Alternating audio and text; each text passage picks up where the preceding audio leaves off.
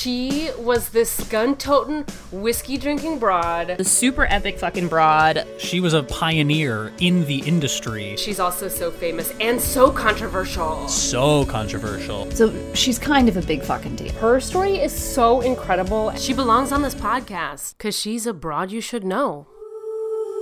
Hello and welcome to Broads You Should Know, the podcast about amazing and noteworthy women from history. I'm Sarah Gorski, and I'm here today with Chloe Skye. I'm here, it's me. Chloe is here, and Chloe, I especially asked you to be here today. I felt like this broad is going to be a broad you're really going to dig.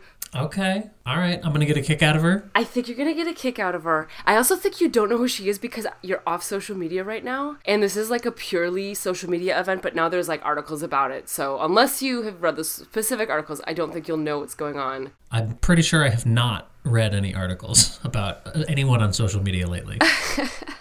She is not a celebrity, or was not until this past week. Her name is Olivia Juliana. Have you heard that name? Nope. Okay, well, how about the name Matt Gaetz? Okay, yeah, I've heard of him. While I was soaking in the bath earlier today, I was like, what should I refer to Matt Gaetz as? And I was like, sentient trash. That's a good way to put it. I think that's going to be my nickname for him. He's a turd. And he's a representative in Florida. In Florida, I think, right? Florida sounds right. Is he even human? I don't even know. I think he might just be garbage. There's a Pokemon that's a giant trash pile called Garbodor, and I've taken to calling any trash human Garbodor. Garbodor. Very few people ever know what I'm talking about, but it makes me laugh. You know what I always think of is I always think of that South Park episode with the big shit. Oh my god. Anyway, that's a funny episode for anyone who hasn't watched that. Back to Olivia Juliana. That is not her full name. It's her first name and last name because she's somewhat protecting her identity. She is 19 years old, a little bit older than Greta Thunberg, but just as powerful, it seems, and American. She is American. I'm going to just read her Instagram profile. She is Greg Abbott's arch enemy, 19-year-old activist fighting against the Texas GOP.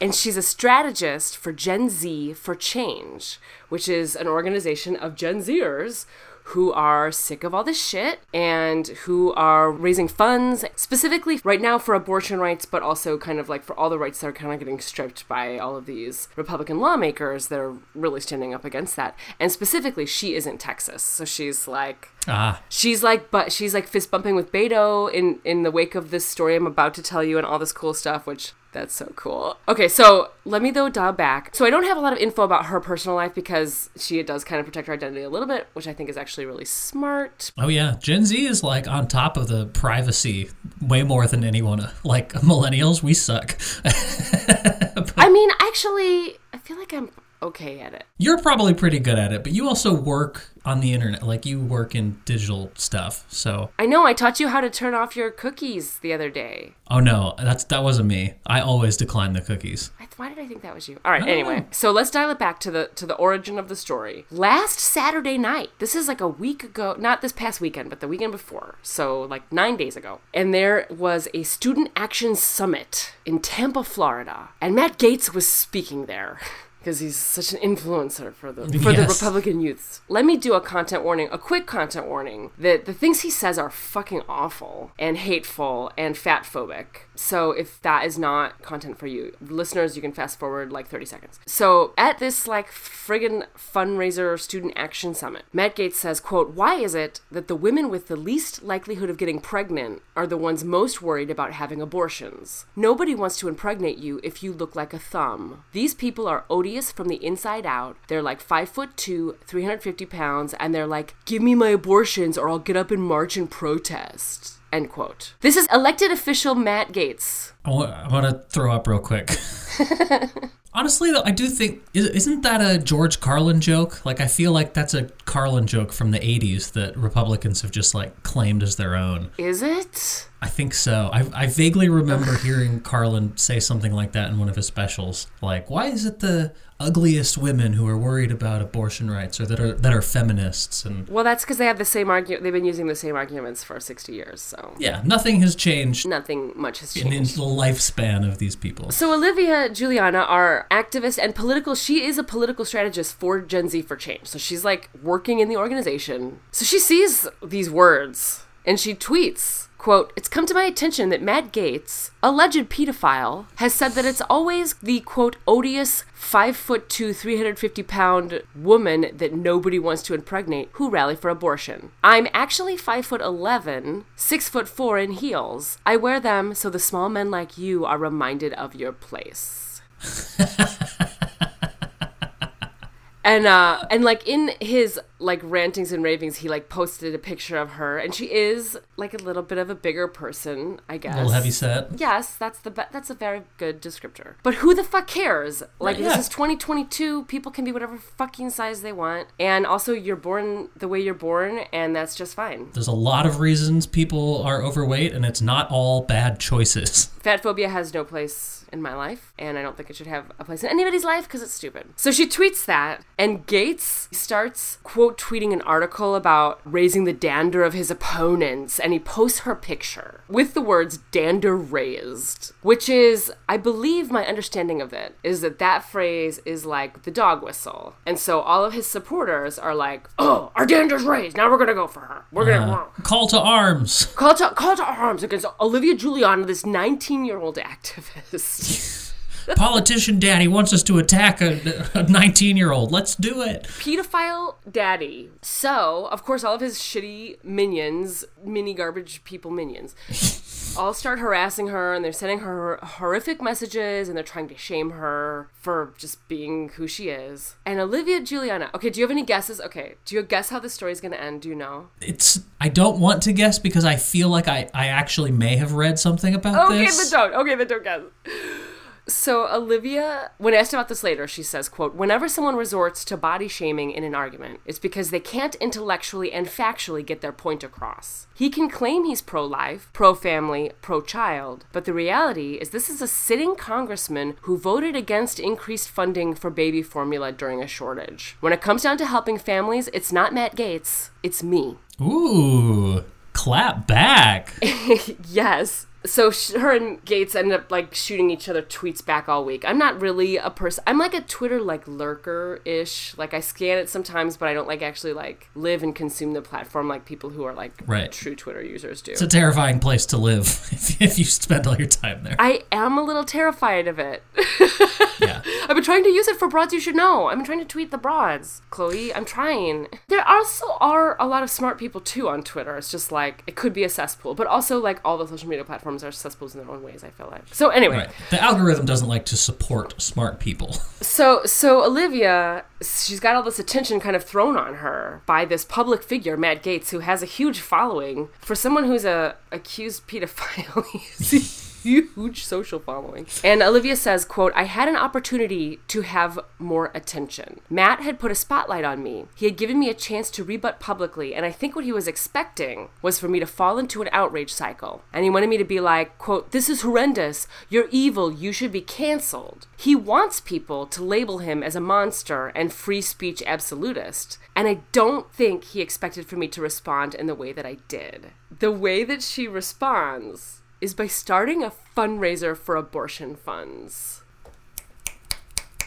Damn right. I should say, the fundraiser was already, Gen Z for Change had already been raising funds for abortion, but she like uses this opportunity to be like, "Oh yeah?" So she tweeted on Monday then, after this weekend of back and forth with Matt Gaetz, that she was fundraising for the youth-led nonprofit organization Abortion Funds in honor of Matt Gaetz publicly body shaming me. Ooh. Abortion Funds are the providers, and they're going to split the funds between 50 different satellites of Abortion Funds, right? Mm-hmm. And we talked about Abortion Funds a little bit in our previous episodes about the overturning of Roe versus Wade. If anyone hasn't listened to that yet, go back and listen to that. A lot of information there. And by early Tuesday morning, she had raised $28,000. That's like overnight? Overnight. She raises $28,000. And then she keeps going on Twitter. I've never like done a podcast episode that's based in Twitter posts, but it feels appropriate. So a couple days later, she tweets, "Well, Matt Gaetz, I have to hand it to you. I didn't think you cared about us abortion rights activists, but your spotlight on me has helped raise $50,000 for abortion funds in the last 24 hours. So I made you a special thank you card. It almost feels like Matt Gaetz is pro-abortion." And there's like a picture of this thank you card. I'm going to like try to show you on the screen. She like made a card for... to Matt Gaetz. That's fantastic. That is A+ level trolling. I love this is why I knew you would love it. And it keeps going. I'm just gonna keep like reading these posts. They're freaking amazing. So she tweets, "Friends, we got hashtag Matt Gaetz is triggered trending #1. Let's piss him off by donating even more to abortion funds. In the last 48 hours, we've raised over $275,000, all because Gaetz decided to body shame me." Holy crap. That's how you do it. Rather than give in to the hate, you turn it around and push it to something positive. Yes, and the story's not over. That was only like Wednesday, I think, was the 400,000 mark. And then she posts, "Folks, this is my biggest ask yet. Matt Gaetz body shamed me, so I started fundraising for abortion funds. We just hit $850,000. Can we get to 1 million by midnight?" I'm gonna assume they blew past that goal. You would be correct. They raised over 1 million in 72 hours. And then she posts hashtag thanks Matt Gaetz, and there's this picture of them with their faces pasted on pro wrestlers, and she has him in a headlock. And it's like, oh, she's dominating him. She is dominating him. He'd be into it if she wasn't a little too old for him. She tweets something like that. She like, oh my gosh, let me see if I have the tweet. At one point in the back and forth or whatever, she's like, "I think I'm a little old for you, man." And she actually like publicly out loud says the pedophile thing about him, being an unaccused pedophile, which a lot of people aren't doing, and like the news media like keeps conveniently forgetting to say. But this guy's like a creep of the nth degree, and he should not be sitting in office right now. She has all of these statements. I'm going to post all of her social links and stuff so people can follow her audience, because she is just obviously like a powerhouse. There's this great, Teen Vogue did an interview of her. And Teen Vogue, by the way, if people don't know about this, Teen Vogue actually has like a remarkably good editorial section. I'm a huge fan of Teen Vogue. Teen Vogue puts out some of the greatest, most progressive articles of any magazine in existence. And they managed to interview her this week. And so some of these quotes from her are from this article, but they ask her, "How did you get the confidence to shut down elected officials publicly?" And she says, "I don't think I've ever said this in an interview, but I grew up obsessed with professional wrestling and WWE, and I truly believe that my comeback ability and my confidence in times of arguments or attacks 100% comes from years of watching WWE and scripted conflict." In wrestling, it's called mic work, where pro wrestlers get on the mic and will be the villain or they'll be the face, which is the good guy. I had years of watching storylines taking on authority figures or the, quote, bad guys, and it made me develop a quick wit to respond in this situation. I mean, I was obsessed. I had posters of John Cena. My Nana got me into it. She developed Alzheimer's when she was young, but she always remembered how much she loved watching WWE. And I was 4 or 5 visiting her house. Wrestling was always on TV, so the love for it got instilled in me in a young age. Wow. WWE taught her to fight. Oh my God, I love it. She probably brought a bunch of attention to them too. They're so happy right now. WWE? Yeah.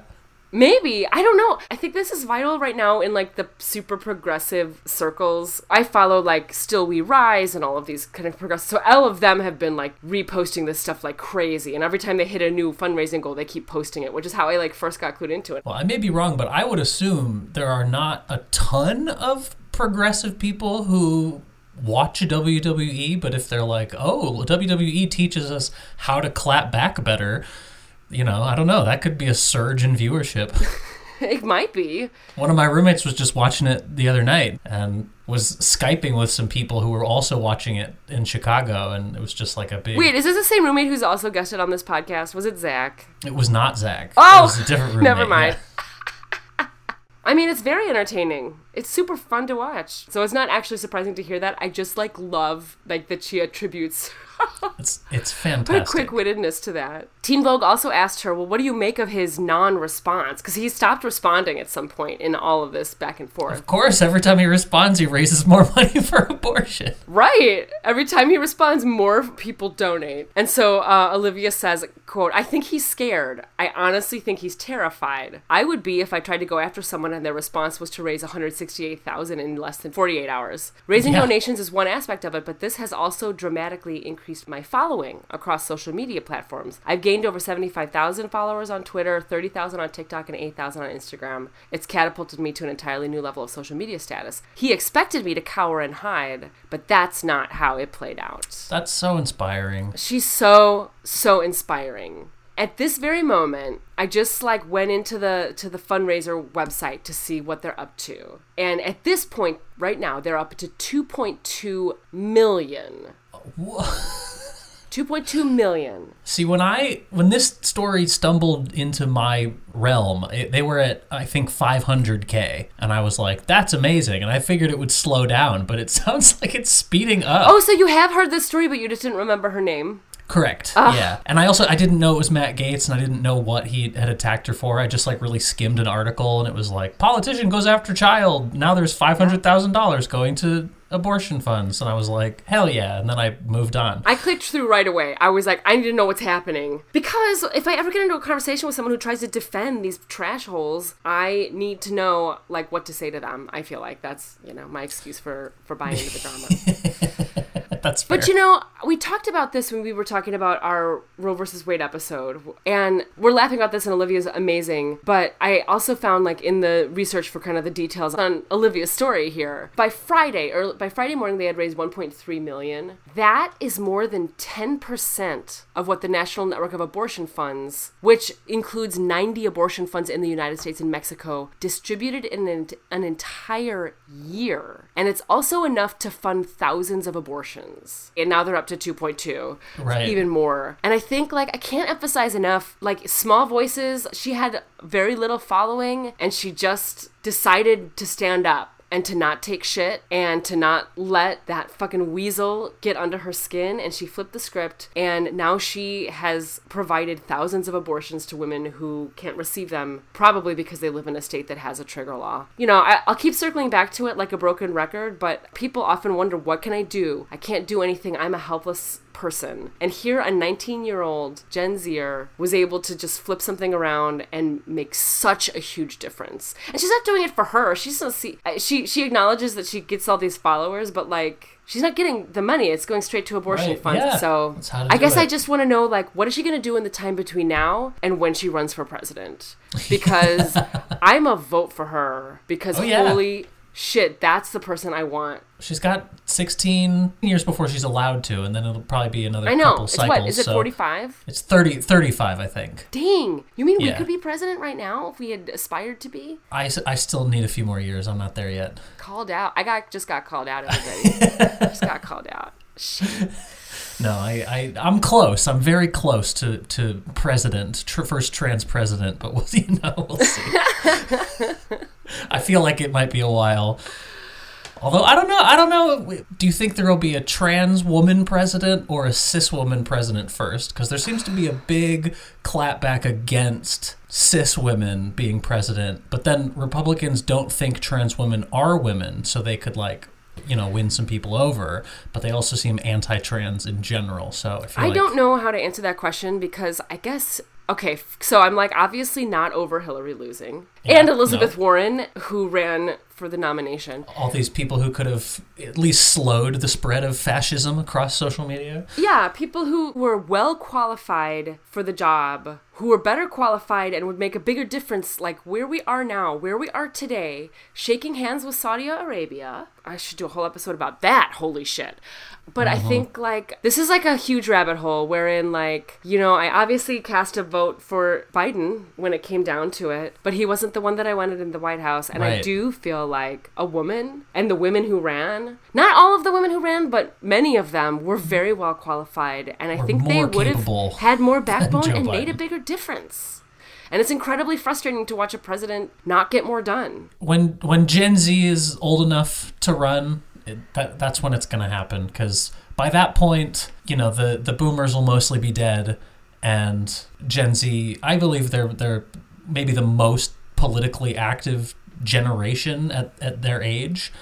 I could be wrong. I don't know any statistics at all. I don't know, like, statistically compared to, like, the age of activism. You know, in the 60s and 70s, there was a lot of activism from young folks. So I don't know, like, statistically, but I do know that Gen Zers are badass, and that people who underestimate them and people who think they're just, like, whiners or something are not correct. Yeah. Anyway, what do you think? What is your, like, top-level analysis of this broad? I can't wait to see what she does with her newfound clout and her newfound following, because I guarantee this is only the beginning.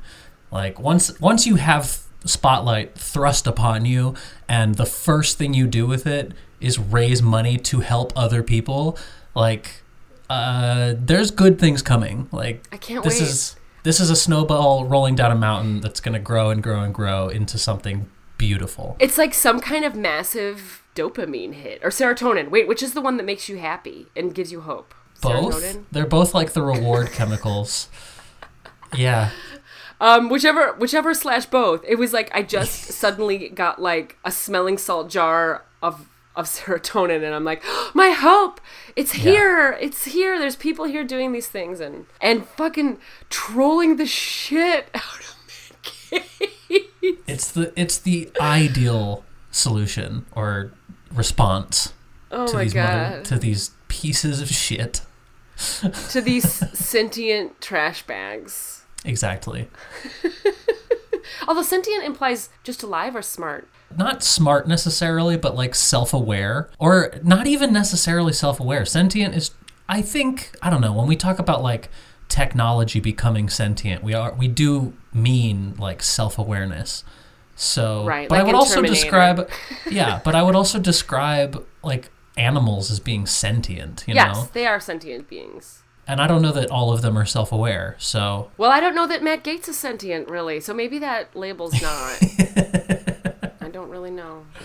Just a trash bag that can speak. Well, everybody, I'm going to have all of the links to abortion funds and to Olivia Juliana's pages, so you can read the whole fiasco and the Teen Vogue article interview, which is really awesome. So go read the whole thing, and next time somebody says some shit in front of you, let's flip the script and let's write our own narrative with it, because I'm really into that action. Absolutely. To learn more about Olivia Juliana, see pictures of her, and some of these great memes we were talking about on this episode, visit broadsyoushouldknow.com. While you're there, you can click on over to the About page and read more about me and Chloe. Our bios, photos, links to our cool stuff is all right there. Hey, are you following Broads You Should Know on social media yet? Check us out. We're on Facebook and Instagram at Broads You Should Know and Twitter at BYSK Podcast. To suggest a broad, fill out the form on our website or email us at broadsyoushouldknow@gmail.com. If you're a fan of this podcast, spread the word about us. Share your favorite episode with your friends or family, and better yet, leave us a review on Apple Podcasts.